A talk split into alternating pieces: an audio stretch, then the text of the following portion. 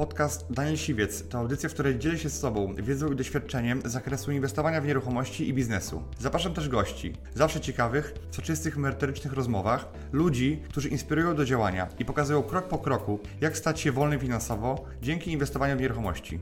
Posłuchaj ich historii, zastosuj modele działania, wykorzystuj narzędzia i uzyskuj podobne rezultaty.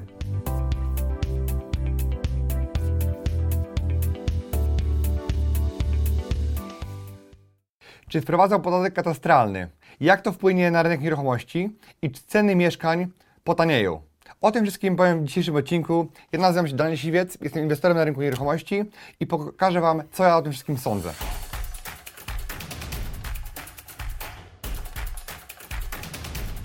Czym jest w ogóle podatek katastralny? Podatek katastralny to jest taki podatek, który płaci się od wartości nieruchomości. W tym momencie mamy podatek od nieruchomości. Ten podatek jest, można powiedzieć, groszowy, bo płaci się od mieszkania między 100 a 200 zł w skali roku, więc to są tak naprawdę bardzo, bardzo małe podatki. Wszystko zależy od miejscowości i od gminy, w której ten podatek trzeba wpłacić. Natomiast podatek od wartości nieruchomości będzie właśnie uzależniony od tego, jak drogie mamy mieszkanie. Dlaczego o tym w ogóle mówię i nagrywam? Ponieważ dostaję bardzo dużo pytań, komentarzy. Daniel, co będzie z podatkiem katastralnym? Jak on wpłynie właśnie na rynek? Yy, czy nie boisz się podatku? Czy w ogóle rynek się zawali? Bo wiele osób się boi tego, że rynek się zawali. I o tym wszystkim powiem w tym odcinku. Co jakiś czas wychodzą donosy, żeby to rząd przygotowywał właśnie nowy podatek katastralny. Rząd oczywiście cały czas zaprzecza, jak się e, dziennikarze pytają rządu, cały czas minister finansów zaprzecza, żeby jakikolwiek podatek od nieruchomości był przygotowany. Natomiast podobno na stronie resortu widniała informacja na temat tego, że poszukują eksperta właśnie od wyceny nieruchomości. Podatek katastralny jest bardzo takim podatkiem newralgicznym, który mógłby uderzyć w wielu, wielu Polaków. Natomiast yy, no, rządzący robią zawsze to, żeby przypodobać się swoim wyborcom i ten podatek mógłby mieć taką rolę, żeby zabrać bogatym, a dać biednym.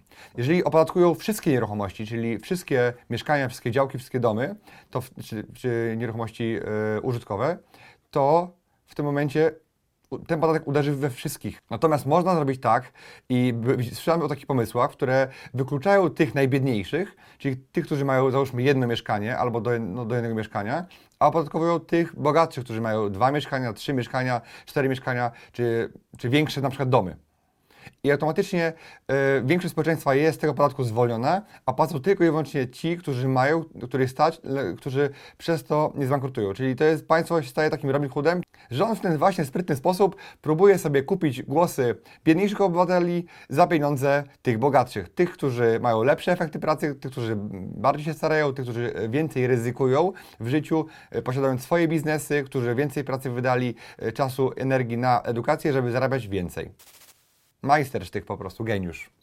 W ostatniej wypowiedzi Santor Bury powiedział, że dałby się założyć o to, że rząd przeforsuje jeszcze za, za tej kadencji podatek katastralny. Czy tak będzie? Nie byłbym taki pewny, ponieważ od wielu lat, od przynajmniej od kiedy ja jestem w nieruchomościach, czyli od 10 lat, mówi się o ryzyku podatku katastralnego, natomiast jeszcze nic y, na ten temat y, się nie dzieje. Tak? Są jakieś plotki, są pogłosy. Y, słyszałem o takiej teorii, w której to rząd wypuszcza takie próbne bączki, czyli takie artykuły do prasy sponsorowane, które mają na celu poinformować opinię publiczną, że są takie pomysły, żeby zebrać informacje, jak duży przeciw yy, i protest społeczny może to spowodować. Dlatego te informacje, te doniesienia mogą być tylko i wyłącznie takimi próbnymi balonami, które rząd wypuszcza, po to tylko, żeby zobaczyć, czy ludzie wejdą na ulicę. Ale czy ludzie wejdą na ulicę? Nie sądzę. Tym bardziej, że opodatkuje się tylko takich ludzi, którzy mają więcej niż jedną nieruchomość. Na przykład ja mam 80 nieruchomości, 80 różnych mieszkań i teraz czy ja wyjdę na ulicę? Nie. Ja po prostu y, będę się do tego dostosowywał. A jak to zrobię? Powiem Wam na końcu tego filmu.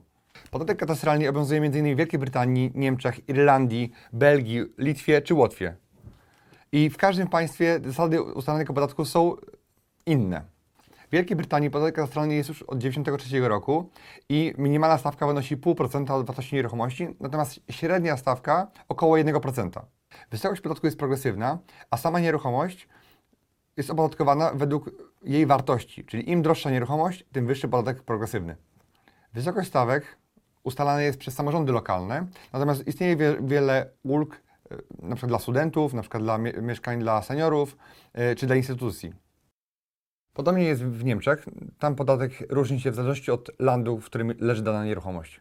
We Francji i w Belgii nie płaci się od wartości nieruchomości, ale od potencjalnego dochodu, które dana nieruchomość może wygenerować dla właściciela tej nieruchomości. Czyli im więcej właściciel jest w stanie wyciągnąć z najmu, tym większy podatek potencjalnie ma zapłacić.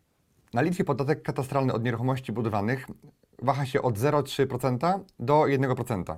Natomiast dla nieruchomości gruntowych jest to 1,5%. Na Łotwie podatek katastralny od nieruchomości gruntowych i budowanych wynosi 1,5%, natomiast od nieruchomości mieszkalnych wynosi od 0,2 do 0,6 wartości nieruchomości. Natomiast nieużytki rolne opodatkowane są daniną w wysokości 3%. Ciekawą formą katastru mamy w Irlandii. Właściciel nieruchomości wycenia daną nieruchomość i od tej wyceny odprowadza podatek. To ma formę deklaratoryjną, to znaczy, że musi sam zadeklarować i wycenić tę nieruchomość. Natomiast ma to później konsekwencje, jeżeli tą nieruchomość sprzeda powyżej 110% jej wartości, płaci za to drakońskie kary. Dlatego nie opłaca się zaniżać wartości nieruchomości i wartości podatku katastralnego w tym przypadku. W Irlandii ten podatek wynosi 18 setnych od nieruchomości o wartości do miliona euro, natomiast powyżej 25 setnych procenta tyle wynosi podatek, więc całkiem niedużo. Podatek katastralny obowiązuje również w Austrii, Holandii, Szwecji, we Włoszech, Czechach i Słowacji. Jak to wpłynie na rynek? Po pierwsze, właściciele mieszkań, jeżeli będą musieli płacić większe podatki, będą chcieli e, podnieść swoje czynsze najmu. Czyli w pierwszej kolejności będą próbowali podnieść opłaty za najem. Czy im się to uda? Bo najemca nie zapłaci więcej niż jest w stanie, niż jest ta wartość rynkowa. Więc w zależności od tego, ile będzie mieszkań na wynajem, to w zależności od tego, jaka będzie konkurencja, to tak bardzo będzie się udawało właścicielom podnieść te, te, te ceny. Natomiast jak patrzymy sobie na inny rynek, gdzie doszło do, do podwyższenia podatków, na przykład podatku od cukru, to w tym przypadku widać, jak bardzo e, podatek wpłynął na e, podwyższenie cen napojów słodkich. Taki podatek działa destrukcyjnie na stan nieruchomości, ponieważ on właśnie motywuje właścicieli, żeby nie remontowali swoich nieruchomości. Czyli załóżmy, ktoś ma mieszkanie czy ma kamienicę, to w niechętny sposób będzie tą nieruchomość y, o nią dbał, ją remontował, bo będzie wiedział, że to, y, ta dana inwestycja nie tylko nie, nie zmniejszy mu podatku, tak go zwiększy, bo jego wartość nieruchomości będzie rosła to zdaniem ekspertów podatek mógłby doprowadzić do zwiększenia podziałów społecznych, a także nierówności między biedniejszymi gminami a, a bogatszymi. Bo gmina, która ma drogie nieruchomości, miałaby bardzo duże przychody z tytułu podatku, a ta, a ta gdzie są tanie nieruchomości, miałaby mniej. A koszty funkcjonowania gmin są podobne. Czy są jakieś plusy podatku katastralnego?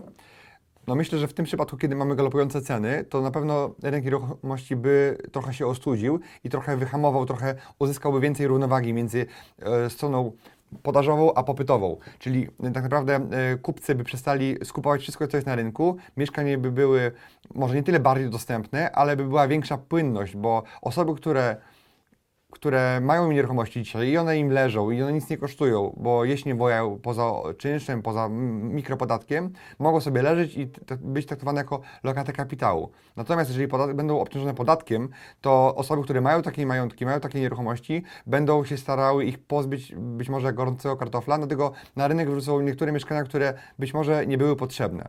Dla płynności rynku to ma dobre skutki. Czy ja jestem jego zwolennikiem? Jak najbardziej nie. Uważam, że to jest pewnego rodzaju forma wywłaszczenia, ponieważ jeżeli podatek będzie wynosił między 1 a 2%, czyli załóżmy 2%, to co 50 lat tak naprawdę będziemy oddawali e, państwu cały swój majątek. Czyli, czyli w najbliższe 50 lat będę płacił tyle samo, ile zarobiłem, e, ile, jaki mam majątek, czy mają moi, e, dostałem, nie wiem, w spadku. Wyobraźmy sobie, że dostałem w spadku majątek rzędu miliona złotych, dlatego przez 50 lat będę płacił podatek i zapłacę drugie tyle, ile miałem wcześniej.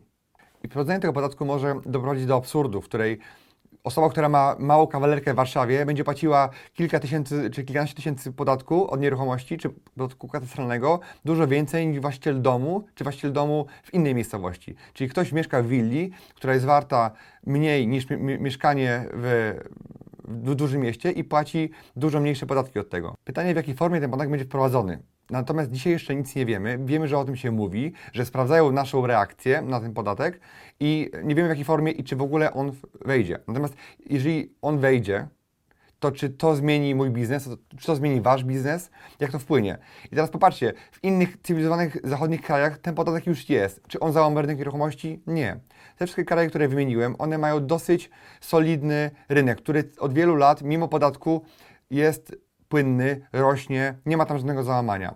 Więc ja Oczywiście uważam, że podatek jest zły i podatek obciąży kieszenie wszystkich osób, które ciężko pracują i są inwestorami, natomiast w jakiś sposób nie załamie tego rynku nieruchomości, czyli nie spowoduje, że nagle ceny pójdą na łeb na szyję i nagle ludzie się będą tych mieszkań pozbywali, bo będą obciążone podatkiem.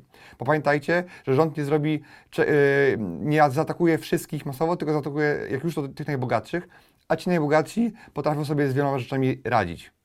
Jak ja sobie będę radził z podatkiem katastralnym? Jeżeli chciałbyś dowiedzieć się, jak ja będę sobie z tym radził, kliknij subskrybuj i polub ten film, a dostaniesz, dostaniesz powiadomienie, bo jeżeli wejdzie już ta ustawa, to wtedy nagram o tym film, jak ja sobie z tym radzę. Ale jakie mam pomysły na dzisiaj?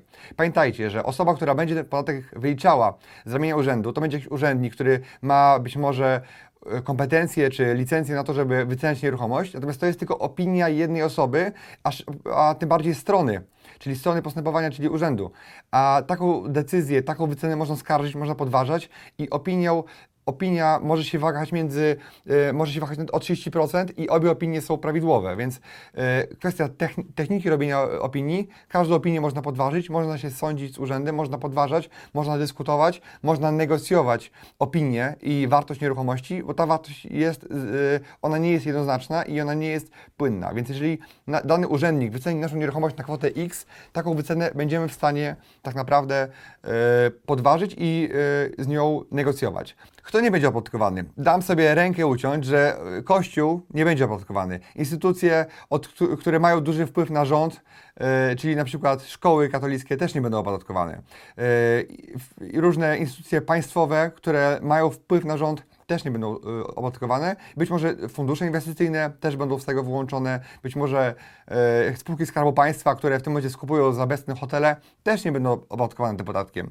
Dlatego co ja, ja, co ja z tym zrobię? Ja się wtedy zastanowię, jak ten podatek wejdzie.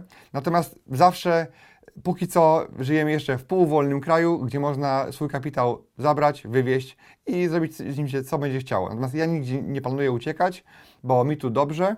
Natomiast yy, nie sądzę, żeby ten podatek był wprowadzony w tak wysokiej stawce, żeby zmotywować mnie do tego, żeby poszukać innej lokaty, yy, innego kraju do lokowania mojego majątku. Niezależnie od tego, czy ten podatek będzie wprowadzony, czy nie, uważam, że tak czy owak warto mieć swój majątek zdywersyfikowany geograficznie, czyli mieć go również w innych krajach, żeby być niezależnym albo w części niezależnym od tego, jakie decyzje wprowadzi dany rząd. Dziękuję Ci, że wysłuchałeś do końca. Jeśli ten podcast był dla Ciebie interesujący, zapraszam do słuchania kolejnych odcinków. A jeśli chcesz jako pierwszy otrzymywać powiadomienia o nowych odcinkach, subskrybuj mój podcast.